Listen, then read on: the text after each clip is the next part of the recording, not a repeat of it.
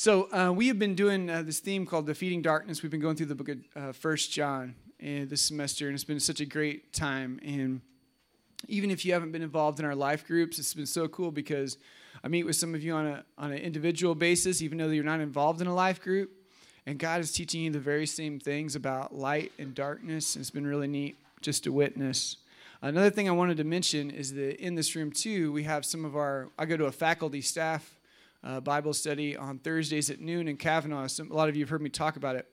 Uh, three or four of them are here tonight, and um, I'm really standing on their shoulders. Of all they pray for me like crazy and support me and uh, take care of me. So I'm just really thankful for them. Um, so when I was a kid, I wanted nothing more than to be like my dad. My dad is like a superhero in my mind. He still is. He's like in his 60s, and I'm still like, dude, you can't do wrong, and you can't ever die. You just got to be with me at all times, you know? And so as a little kid, one of my big prayers was my dad's six, five and a half. And that was my prayer every, every night before I went to bed. God, thank you for Jesus dying on the cross, Noah, Moses, Jesus. I want to be six, five and three quarters. I just want to be taller than my dad. If I'm taller than my dad, then everything is right in the world. You know what I mean? And not only that, but my dad's left handed. So my whole life I've wanted to be left-handed, which is funny. My son is, I think he's gonna be left-handed. He's three and whips a baseball like this at your face. And so, but I always want I want to be six five and three quarters, and I want to be left-handed. And I am neither of those things. I am right-handed, and I am six four even. Even if I try to stretch it a little bit, and you know, I just couldn't quite get to six five and three quarters. Um, who of you tried to become um, in your life like that. Um, and then what have you tried to use in order to get there? You know, trying to get to some place that you want to be. You want to be like that person. You want to have that kind of job. You want to be making that kind of money. You want to you're driving that kind of car. You want to, you know, want making those kind of grades and then you try everything that you can. You study more, you work more, and you're still not there, right? I'm still six four, and I'm still right handed. And I think the temptation will always be to lean toward the copy over the original. Because we're not quite sure if when God says that we're the original that He made us to be, that that is enough. We're always trying to be the copy. We don't like the original. We want the copy. We don't like the original. Come on, copy me, God. Clone me like them. I want to be like them. I don't want to be like me. I know what I'm like. I don't like me. I want to be like them. You guys know what I mean? And so we, we translate that also into our relationship with God. Not only does God want you to be an original, He also wants you to worship the original and not the copy. God is the original. And that's what we're talking about tonight. And so here's our verse. 1 John chapter 5 verse 21. If you've got that in the app, you just follow right down. It says, "Dear children, we got a short verse. By the way, when our life group did this, hey, we got one verse. It's going to go quick. Hour and 10 minutes later, I'm still meh, meh, meh, meh. So I won't do that tonight. Um, Dear children, keep away from anything that might take God's place in your hearts. Speaking of Emily, um, got this verse to hand out to you guys so you can pass those out. 1 John 5 21. So, what he does in this passage is he tells us how we can free ourselves from idols in our lives. The first thing, the first step, as he says, Dear children, I believe the first step in guarding yourself against idols is to seek a mentor in your life. Um, seek a mentor in your life. Why do you think John calls these people dear children? these are people that he has helped grow in their faith, many of whom he was there when they initially accepted Jesus. He was there when they initially were baptized. Maybe he even baptized some of these people. And, and uh, I remember, remember in August when we were talking about that. Like, wouldn't it be cool if someone, some, some of us, got to lead our friends to Christ and got to baptize our friends or our cousins or our roommates, which actually happened in October. I'm getting chills, right? And uh, we were we were kind of speaking that over, and God allowed it to happen. That's how J- John was with these people. They were not just numbers. They were not just statistics. I know some of your informatics majors, so it's like uh, analysis, you know. But these people were people to to John, and they weren't just numbers. These were his children. They weren't his biological children. They were his children in the faith and he was dedicated to help them grow. So, who in your life? I just want to kind of ask some rhetorical questions. You can answer out loud if you want. I don't. Might kind of weird, but uh, but who in your life do you have that's pouring into your life who is older than you are? Um, uh, I have this 78 year old former campus minister lives by Marian University. I meet with him once about once a month, and I just take notes the whole time. Sweetest guy. His name's Will. But who is that in your life that just pouring into you, that has been there, can help you? Um, the biggest worry, though, when, when someone is investing into our lives, is that they're going to let us down. Which, if you're thinking, you don't have to think very long in your life to think about a time when someone was investing in your life and they let you down, whether it was your parents or you know someone at your church or a pastor or whatever. And that's always the biggest worry. Um, so the keys to getting a mentor are this: one, recognize a mature Christian uh, that you would love to invest in your life. Step two, don't wait for them to come to you, you go to them. How do you think I'm meeting with that guy? I emailed him and said, I need you to meet with me. I am desperate. I need help. Please tell me what to do. but, you know, seek them out. Identify, approach. That's, it's just as simple as that. They're probably not going to talk to you. You have to talk to them, unfortunately. That's just how it works. But to get on guard, you will need a mentor, and you will also need, also, you'll have to eventually, God's going to bring you to a place where you're actually investing in someone else's life after they've invested in your life. So that's the first thing. To get on guard, you will need a mentor, and you will also need to be investing in someone. Both are risky, both are awesome. Even when there's giant failures and someone lets you down, it's still worth it, I believe. Still learn tons of things. Um, so the second thing he says, he says, keep yourselves, keep yourselves. This is a, just two words there. So the next step in getting guard against idols is full arrest. And you're like, what? So the Greek word for keep is philasso, and it can also be translated to watch or to guard or to keep someone in close custody. You were doing that with your friends last night when they were trying to run away, weren't you? Lockdown, you know. Or you're like that when they were trying to play video games when they need to be studying. I'm sorry stop. Smack, smack. You know, pay attention. Keep yourself on guard. Keep yourselves. And I think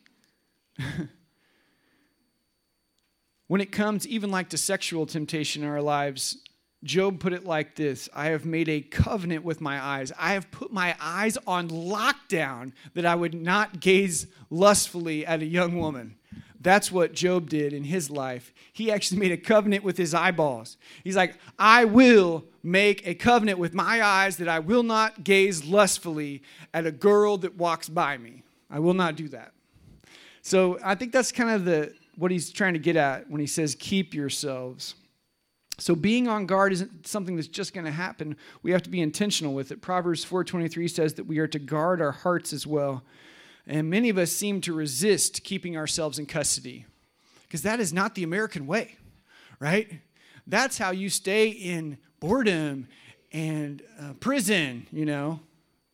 And but that is how God wants to give us freedom. When we come under his leadership and we say, God, I can't do this. I need you to keep me on lockdown. I need you to teach me what it means to follow and submit to your leadership in my life. And it's so hard when it comes to idols.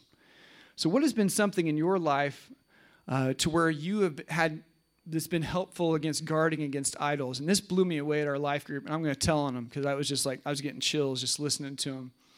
So, we had talked about earlier in the semester about how can you have a better prayer life? And so they were talking about prayer, but that's the that's the Sunday school answer, right? Prayer. You know, that's how you can guard yourself from idols. Of course, right? We're a Christian organization. I hope that you would think of that. But one of the one of the people in our life is like, man, I just get on my knees when I pray and just just really focusing on the presence of God when I pray. And it has helped me to guard myself from idols. Another one of the students said, I've been lifting up my hands when I pray. and it's been focused. I was just like, whoa. I'm listening, you know, I was just taking it in and just blown away on what God has been doing among us. But it really comes down to surrender. To get on guard, you have to be fully arrested. Uh, and then the last thing, we have to we have to get on guard. We have to identify what an idol is. It's kind of backward. We almost we go backward. We usually identify the idol, figure out how we can get on guard, and then you know uh, try to have relationship. You know, but it, that's not how it works. it's almost like by the point that God takes you all the way through that process, whatever it is, you push it out. I don't care what it is, God. I don't want it standing between me and you. But if you start from the bottom to the top, it doesn't work because it becomes legalism because you're just trying to quit the thing and you're not equipped. You don't know how. No one's teaching you. You just know that this is bad and I want to do something good. And so, and Megan did a great job of defining an idol. And the, the word here for idol can also mean picture or copy. Essentially, what an idol is, it's a fake of the original. Um, it's what we try to take and put into the place of God, and we kick, you know, we can't kick God off of His throne, right? We can we can act like He's not there and try to put something, and we put like we were talking about this in a group that I was meeting with. God's still there. We just put the idol in front of Him because you can't knock Him off the throne. He's still there, He's omnipresent. you turn around, he's right behind you, he's beside you, he's everywhere, right? But what we do is we put up a, a smoke screen of idols to where we can't really even tell that God is even there, is what we usually do. So, what would you identify as an idol in your life that you struggle with copying or replacing God in your life? And here's the here's the crazy and the scary thing about idols is most of them are like really positive things that become the strongest idols in our lives. School, for instance. Relationships.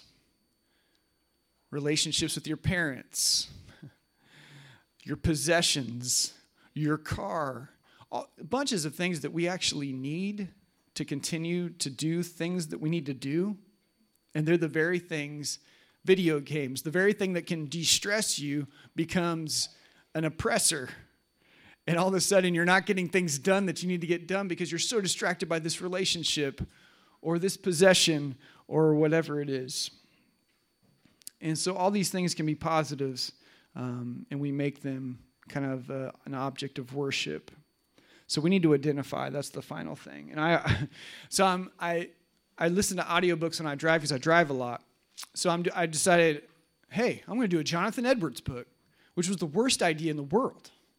Because that guy was the smartest human being, I think, almost aside from Jesus, to ever live. Like I'm, I'm driving down the road and veering off because I'm trying to think of what he's talking about, and I have no idea. It's like listening to something in Spanish, and I'm understanding 10% of it. And and, but I'm still being blessed by it. You ever feel like that? Maybe in a sermon sometime? You're like, I don't know what he said about 50 minutes of that, but that three minutes, I got it.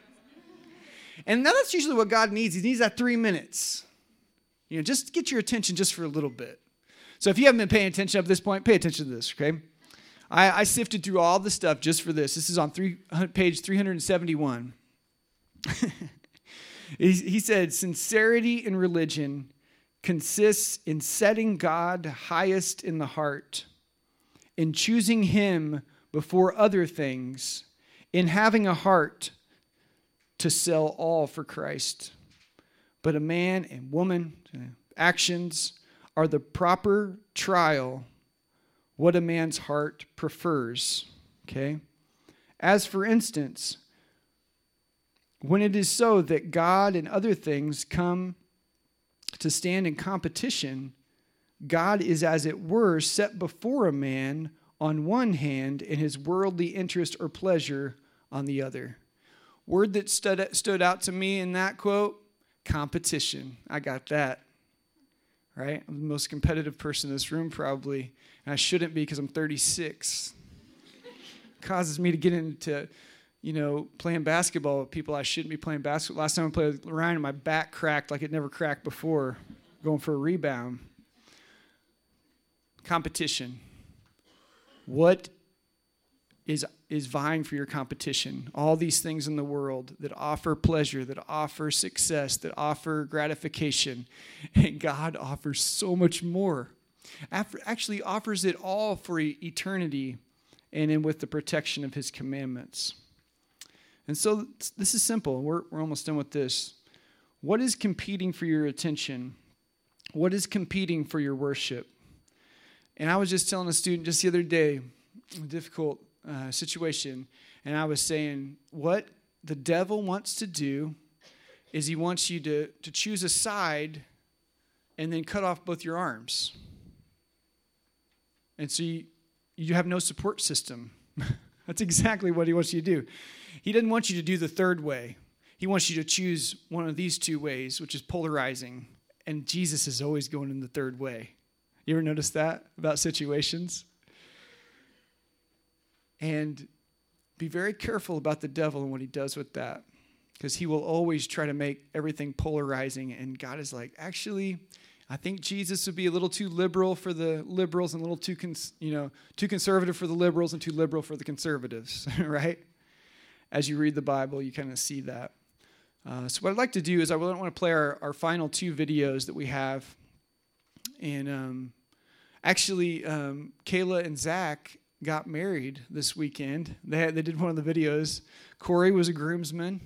He wasn't the maid of honor. I thought that was going to happen, but it didn't. Um, anyway, but it was a great, great time. And so the week of their wedding, they text me this video. That's how awesome they are. And that's how much they wanted to share with you guys a little bit about idols in their own lives. And after that, worship team's going to come back up, and Liz is going to read uh, Psalm 100, 1 through 5 and uh, we're going to sing two more songs together. Then we're going to spend some time just uh, honoring our graduates and praying over them tonight, if that's okay. So let's just go ahead and watch these two.